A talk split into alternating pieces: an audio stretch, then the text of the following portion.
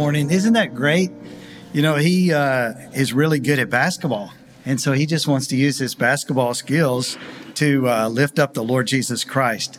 What has he placed in your hands? Use that to tell others about Christ. So I praise the Lord so much for our opportunity to give to Reach Texas. It, it, touches many ministries just like that one and so many more. And so more and more people across our state are hearing about Christ. Would you turn with me to Luke chapter 20? Luke chapter 20, that's where we're going to be this morning. I'm so glad you're here. Hope you've had a good weekend. Want to remind you to be praying for the Garmo family because Kim Garmo and her two daughters, uh, Mary Claire and Olivia, will be flying out today uh, to go on a, it's about a week and a half, two week mission trip to Uganda. So please be lifting them up.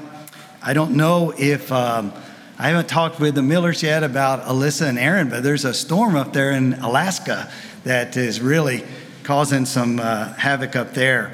But, but pray for the Litzlers as well. But I hope you found uh, Luke chapter 20. You know, this chapter in particular is a chapter of questions.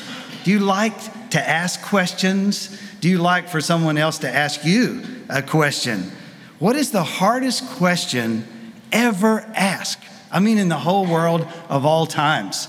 I, I got to thinking about that and I thought, it won't let me alone. I'm going to look that up. And so there's this website called answers.com. And I thought, if they have the answers, then surely they've got the answer to this one.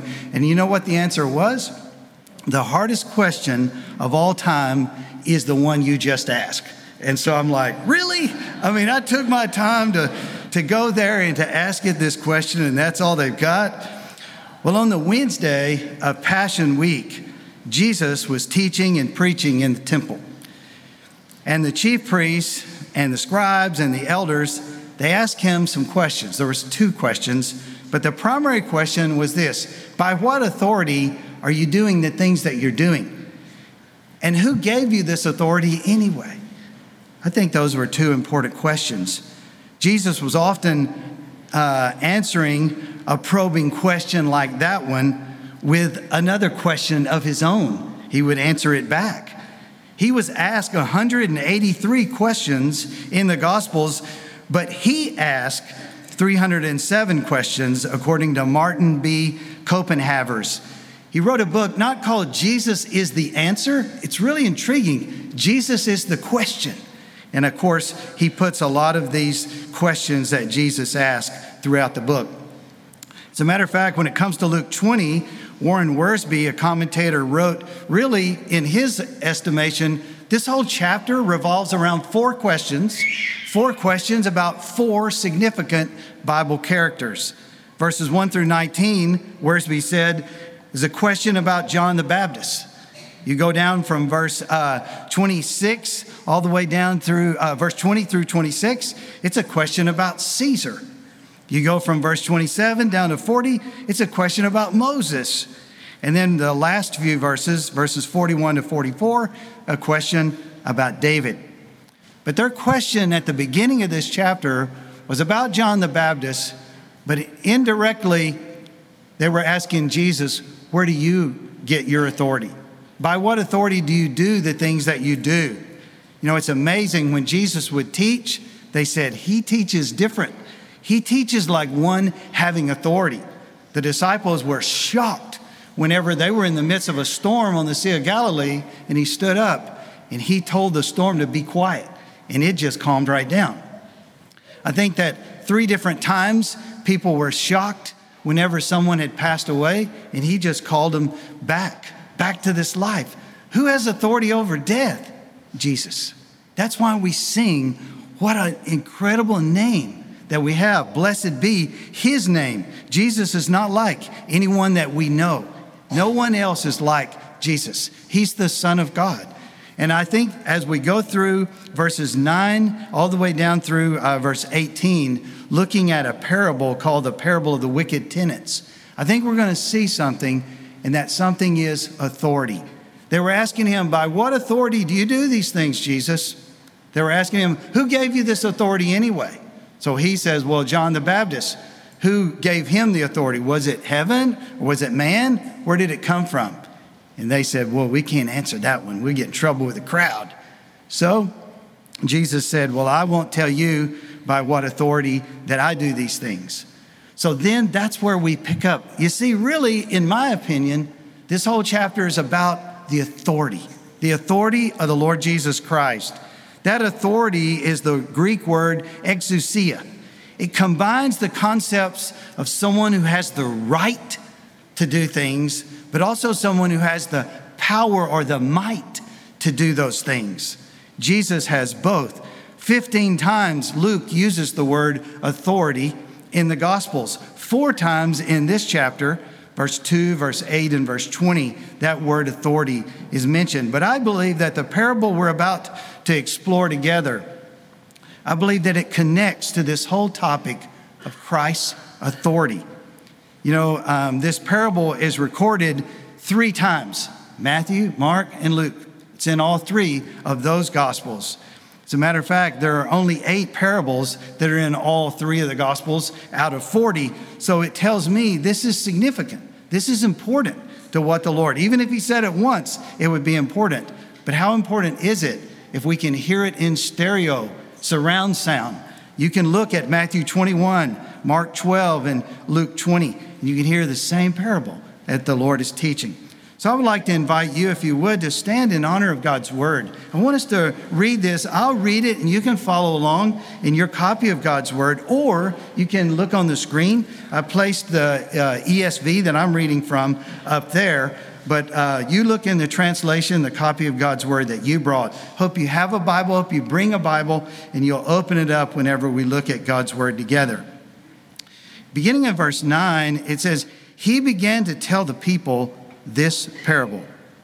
A man planted a vineyard and let it out to tenants and went into another country for a long while. And when the, when the time came, he sent a servant to the tenants so that they would give him some of the fruit of the vineyard. But the tenants beat him and sent him away empty handed. And he sent another servant but they also beat and treated him shamefully and sent him away empty handed. And he sent yet a third. This one also they wounded and cast out. And then the owner of the vineyard said, What shall I do? I will send my beloved son. Perhaps they will respect him. But when the tenants saw him, they said to themselves, This is the heir. Let us kill him so that the inheritance may be ours. And they threw him out of the vineyard and killed him. What then will the owner of the vineyard do to them? He will come and destroy those tenants and give the vineyard to others. That's what the people said who heard the parable. When they heard this, they said, Surely not. But he looked directly at them and said, What then is this that is written? The stone that the builders rejected has become the cornerstone. Everyone who falls on that stone will be broken to pieces. And when it falls on anyone, it will crush him. We're looking this morning at the authority of Jesus Christ. Before he ascended back to the Father, he said, All authority is given to me in heaven and on earth.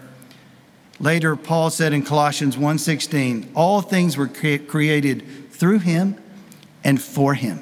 Let's go to him as we pray together. Oh Lord, thank you so much for the worship that we've already offered up to you. You are so worthy of worship.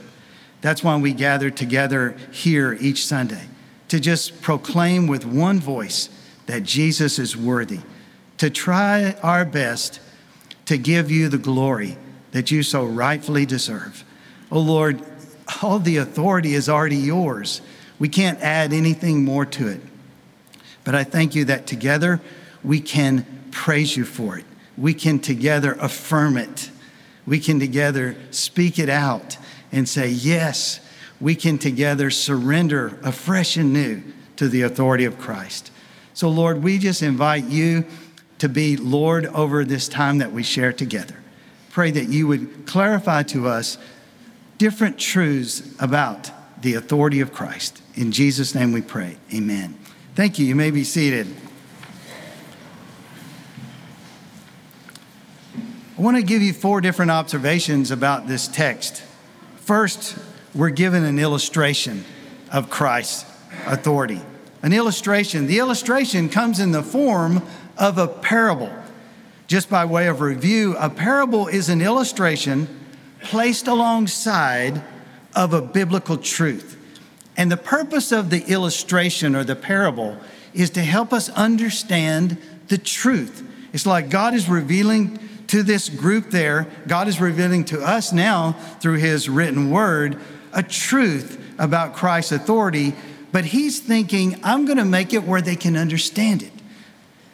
So it's more like an allegory, this particular parable. Not all parables, everything has some correspondence uh, to a biblical truth or something like that. Sometimes the parable has one significant truth that is trying to get across. But in this case, this parable is loaded. It's so easy to see who all these characters in the parable represent. For example, the owner of the vineyard would be God the Father. God the Father is the owner of the vineyard, He's the owner of this whole planet. But then the vineyard would be Israel. He was speaking to the people of Israel at that time.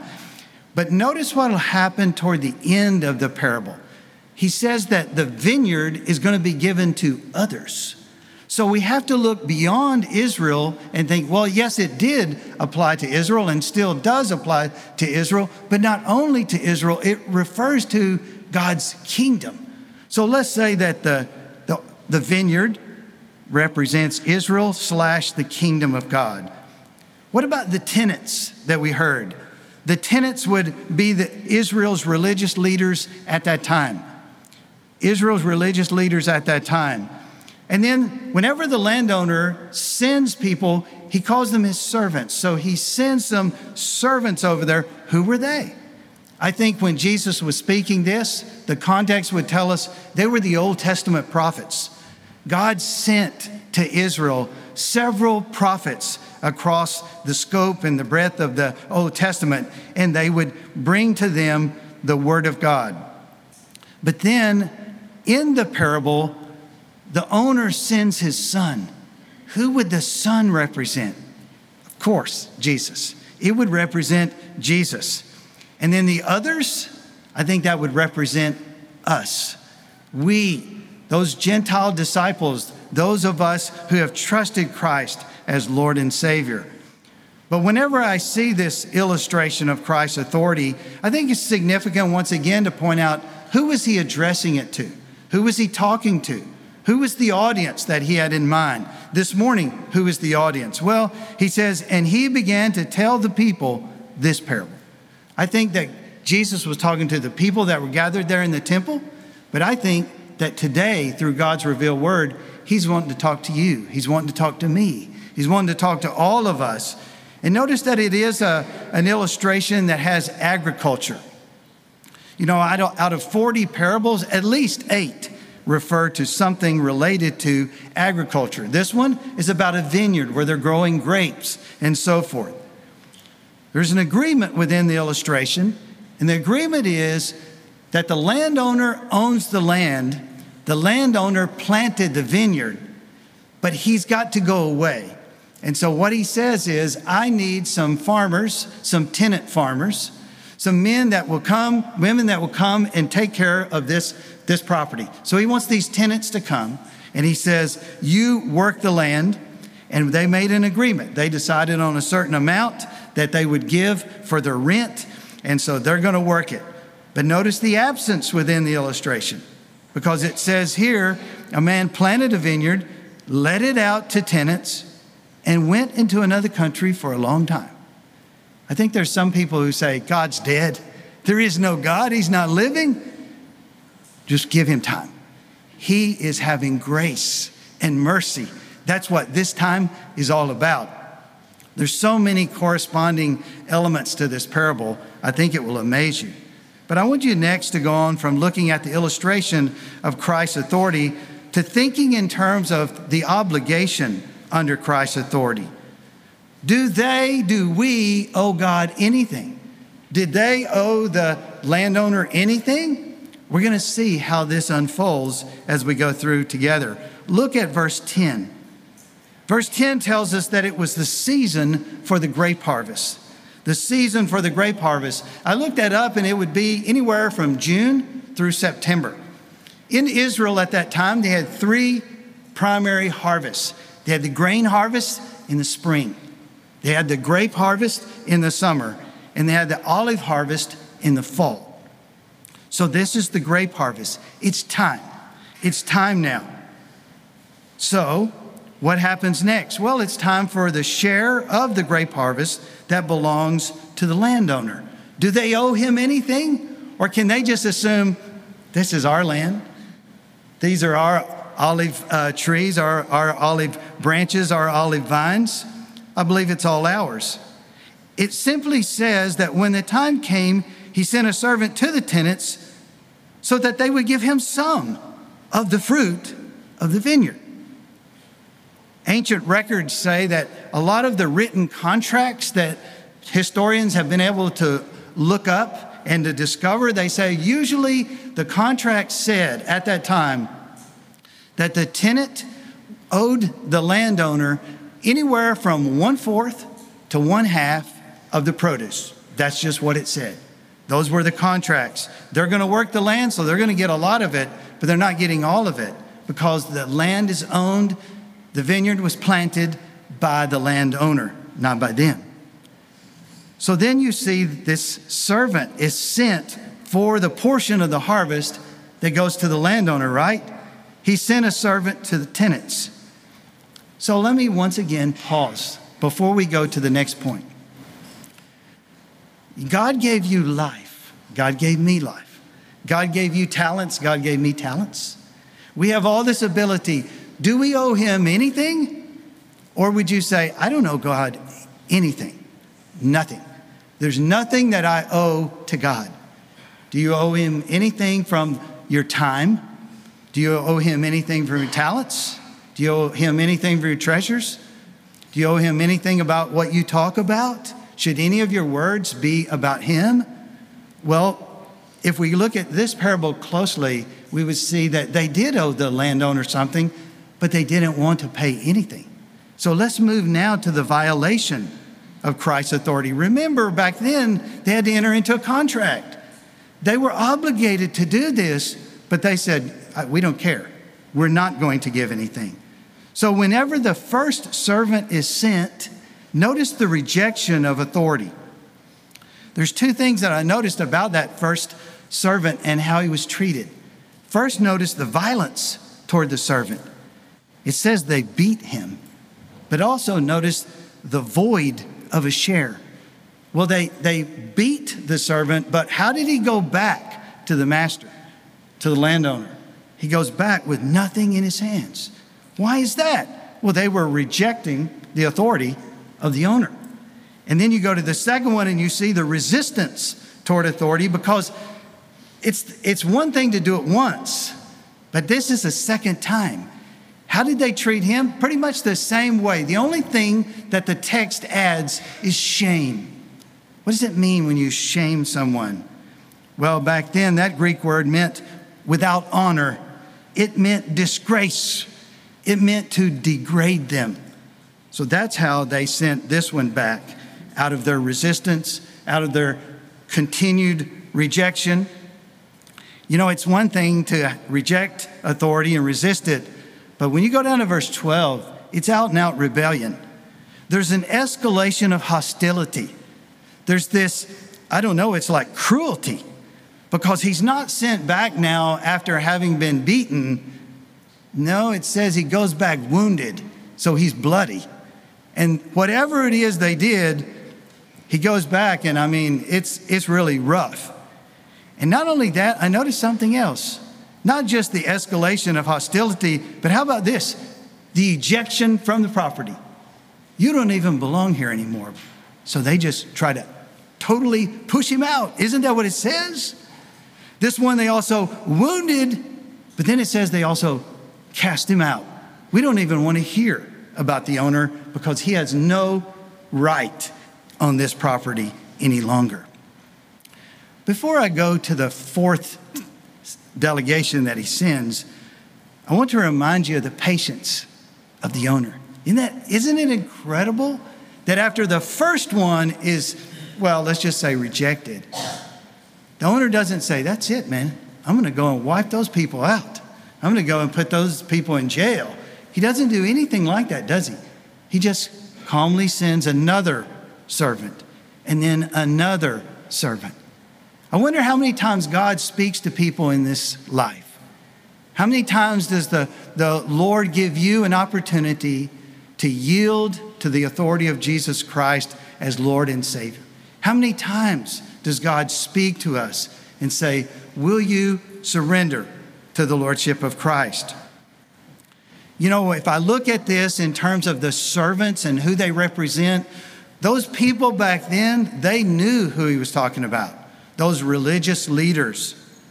And so I got to thinking, did they really treat Old Testament prophets poorly, like this is described? Well, let me just give you kind of a flyby. I'll give you a few. For example, how about Isaiah? You know, over in the Old Testament, there's a prophet named Isaiah. He even preached about Jesus. But do you know that Isaiah was sawn in two by a king named Manasseh? There was another prophet named Jeremiah. He was placed in stocks and chains. He was then later thrown into a well. There was another prophet in the Old Testament named Daniel. He was thrown into a lion's den. There was a prophet named Zechariah who was stoned to death by order of a king.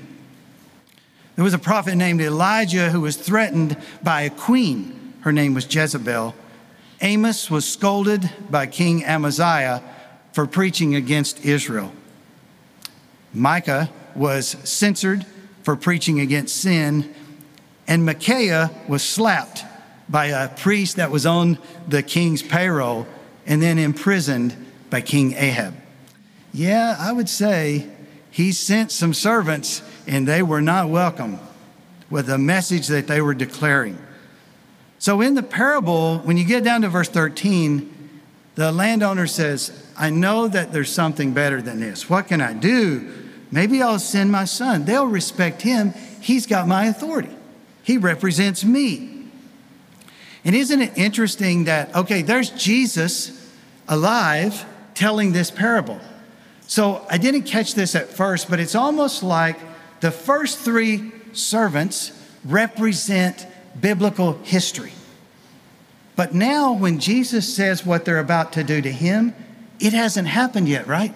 So, this is going to be, represent biblical prophecy because Jesus is still alive, he's still standing there, and yet Jesus is going to tell them, I know exactly what's coming. Isn't it amazing how God, he's been Lord over history, he's Lord over the future, he's Lord over today, he's Lord over this morning. So now the parable reveals the truth behind the violations. When the Son is sent, what do we learn about the hidden motivation of the tenants?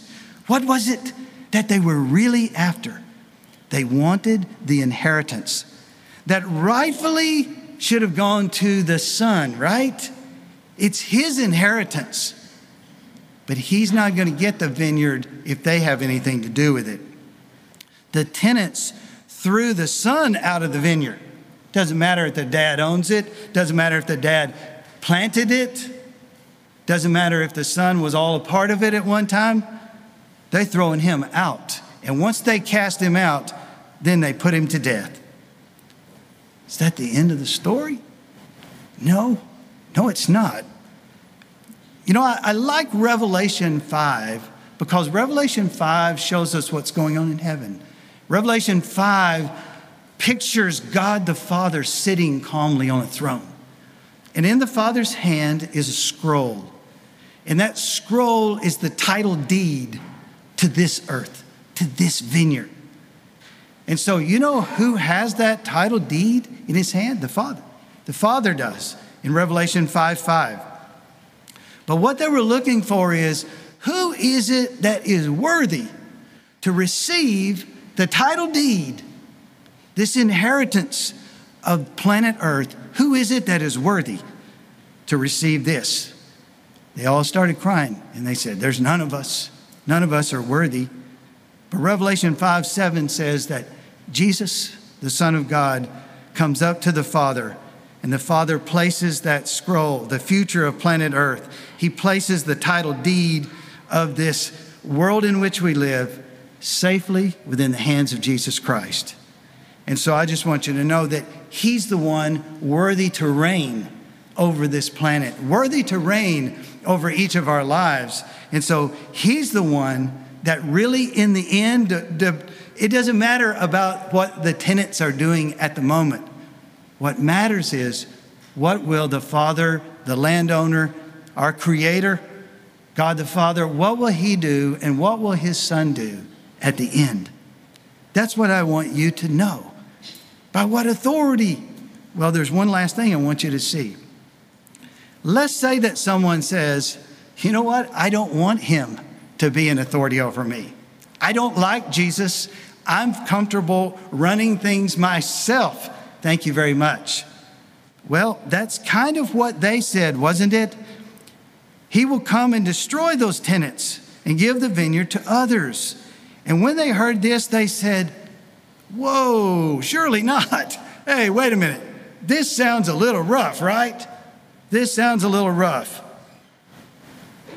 The confrontation with Christ's authority that we see depicted in this parable and the following verses, I think that it, it tells us something. It tells us that rejecting Christ's authority cannot cancel it. They might be able to cancel a lot of people today. But you know, there's one person, he will not be canceled. Even if you pretend I can reject, you pretend I can rebel, I can resist, man, I can even do a revolution. But man, let me tell you, someday, all of us are going to be right there, standing right there in his presence. And whenever we're standing in his presence, what is he going to say? You know what? One thing I think he might say Look at this passage again. It says that Jesus looked directly at them. Wouldn't that be incredible? The one who can see down in your heart, see right through you, for him to look directly at you. That's why in the book of Revelation, sometimes it says his eyes were like fire. But he looks straight at us and he says to them, What then is it, this that is written? What then is this that is written? He's basically saying, Haven't I been saying the same thing for hundreds of years, for thousands of years? Haven't I been saying the same thing? You know, the first prophecy of Jesus being the Messiah was all the way back with Adam and Eve. And so it's just been like one confirmation about Christ's authority after the other. I mean, this right here that he goes on to say, uh, uh, he goes on and says, The stone that the builders rejected has become the cornerstone. Does the Old Testament say anything about Jesus being cornerstone? Yes, it does. As a matter of fact, not just the Old Testament. You could go ahead and write down Psalm 118 and verse 22. You could write down Isaiah chapter 8, verses 14 and 15, Isaiah chapter 28 and verse 16 all of those keep saying, there's a cornerstone coming, there's a cornerstone coming. And the cornerstone had to be perfect, perfect on every side. Jesus was perfect. That's why his death makes such a difference. That's why when he died, the Father said, You don't deserve death. You never disobeyed me at all. There's no sin whatsoever in you. And he raised Jesus, the Son of God, from the dead. That's what it's all about. He's trying to tell us he's perfect. And so he's perfect like the cornerstone. If you don't get the cornerstone right, the whole building's going to be off. And so the cornerstone has to be right. I think there could be some people trying to do life without the cornerstone. Life won't work if you're rejecting Christ. Life begins to fall into place. It starts lining up with God's purposes whenever we say, you know what, I'm going to yield to the authority of Jesus Christ. I'm going to I'm going to say that yes, he's right when he says I've sinned. I know I've sinned. I know I've been selfish. I know I've been prideful. I know I've done the wrong things. So, whenever that happens, what we're doing is we're saying, you know, you were right. If you were to keep going in Matthew, even Jesus talked about being the cornerstone in Matthew 21 42, Mark 12, 10 and 11. Acts chapter 4, verse 11. Luke is recording the early church and how it all started. The Apostle Paul, he, he also echoed this in Romans 9 and verse 38, in Romans 10, verse 11. The Apostle Peter, he says same thing, 1 Peter uh, chapter 2, verses 4 through 7. In other words, when we get to heaven and we say, I didn't know that you were really the one that run things. I didn't know. God's going to say, I thought you were there when you heard the word, right? You were there. I remember you were there. The word of God is trying to tell us clearly that Jesus is Lord. And so it's confirmed over and over in scripture, but also notice the continuation of his authority through salvation. Let's say that there are these Jewish leaders there's people there in the temple, and they're not doing what Jesus wants. Some of them, when he even brings up about, you know, facing the Lord Christ at the end, they're like, no, no, no, no, no, surely not. No, this can't happen. But notice what he says. He says, you know what? He will come and destroy those tenants, and he's going to give the vineyard to others. He's looking for somebody who will say, yeah, I will agree. I will give you a portion of the fruit from my life. John 15, Jesus is talking to his disciples, and he's saying, You know, it's kind of like all of you are like a vineyard. And as long as you stay vitally connected to the vine, you're going to bear fruit. But then I noticed the, not only the confirmation of his authority within Scripture and the continuation of his authority through salvation, but there is this condemnation by his authority because of sin. Because of sin. We want God to ignore it, right? We don't want God to bring up our sin. But he knows whenever we say, No, I'm not going to do what you say, I'm not going to give you part of my life.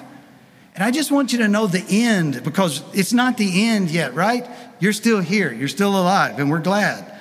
But I just want you to know that at the end, he says, What's going to happen? Well, for those that reject his authority, there's three words destroy, broken to pieces, and crushed. None of those are great. So, why not just yield to Christ? He wants you to be grafted into the vine, He wants you to be a part of His vineyard and His vineyard work. You see, the religious leaders in the temple that day and the Jewish people gathered around listening to Jesus, they would have known what Daniel the prophet said in the Old Testament. See, a king named Nebuchadnezzar was given a very disturbing dream in Daniel chapter 2. And that king was like the king of the whole earth at that time. Babylon was in charge. But suddenly in the dream, what he sees is all of these other extensions, all of these other kingdoms of mankind, but then a stone comes out of nowhere. This stone comes out of nowhere and it crushes all of the kingdoms of men. And then that stone becomes a great mountain. And they're like, what in the world does this mean? What it means is Christ's authority, ultimately, he will have dominion he will have dominion. No wonder Paul wrote in Philippians 2, verses 9 through 11, those words that Marcia read to us earlier, that there's coming a time when every knee will bow, every tongue will confess that Jesus Christ is Lord to the glory of God the Father. It's not up for us to decide, well, I think I'll just reject that. I think it'll go away. He won't go away.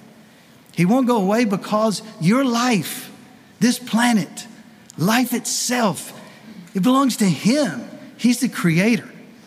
But we're so broken, we needed a redeemer, we needed a savior. And that's why the man on the video about Reach Texas says, I'm using basketball to tell them about Redeemer, about redemption that's found in Christ. That's why we're sharing tonight in a in an evangelism training program, we're going to help you know how to tell your family, your friends, your coworkers, neighbors. you'll be able to tell them how they can get connected to Christ, how they can surrender and yield to Christ. But today, it may be your turn. You may say, you know what? I got to go first. I, I have got to do, I've got to make this right. So I ask our musicians if they would come, I want to ask you if you would stand. Would you stand with me? And I just want to close by extending a gospel invitation for anyone that would say, I'm ready to trust Jesus Christ as my Lord and Savior. He died on the cross in your place. You may say, I don't like it when anybody has authority over me. You would like this one. Jesus has authority over us, yes. But you know what? With that authority, He laid down His life. He died in our place as a sin substitute, as a payment. You see, all of our sins, we have to pay for all of the sins and the wrongs. And Jesus said, I'll die in their place. I'll take their punishment they deserve. That's great. But what's also awesome is once he did that, the father said, My son deserves to live. He doesn't deserve death. He deserves to live because it's the wages of sin that's death. So today, God just wanted you to know you can go underneath the umbrella of Christ's authority today. You don't have to wait till later. You don't have to be surprised by anything. Today, you could say, with my own will, I surrender to the Lordship of Jesus Christ. That's what the invitation is about. Would you come to Christ today for salvation, saying, I'm ready to turn from self and living and making all the shots, being rebellious to what God wants, and I'm ready to submit to Jesus Christ as my Lord and Savior. I'll be standing down here down front to talk with you and pray with you if you need someone. Lord, thank you so much for this passage. It rings a bell. And the bell it rings is Jesus is Lord. It rings the bell that all authority has been placed in your hands. And I got a feeling that sometimes we're asleep. We're asleep at the wheel, we're asleep in life, and we're not paying attention. And today you're ringing the bell and you're saying, You better pay attention because I will return and I'm looking for my property. So bless this time. May we yield our lives to you. In Jesus' name, amen.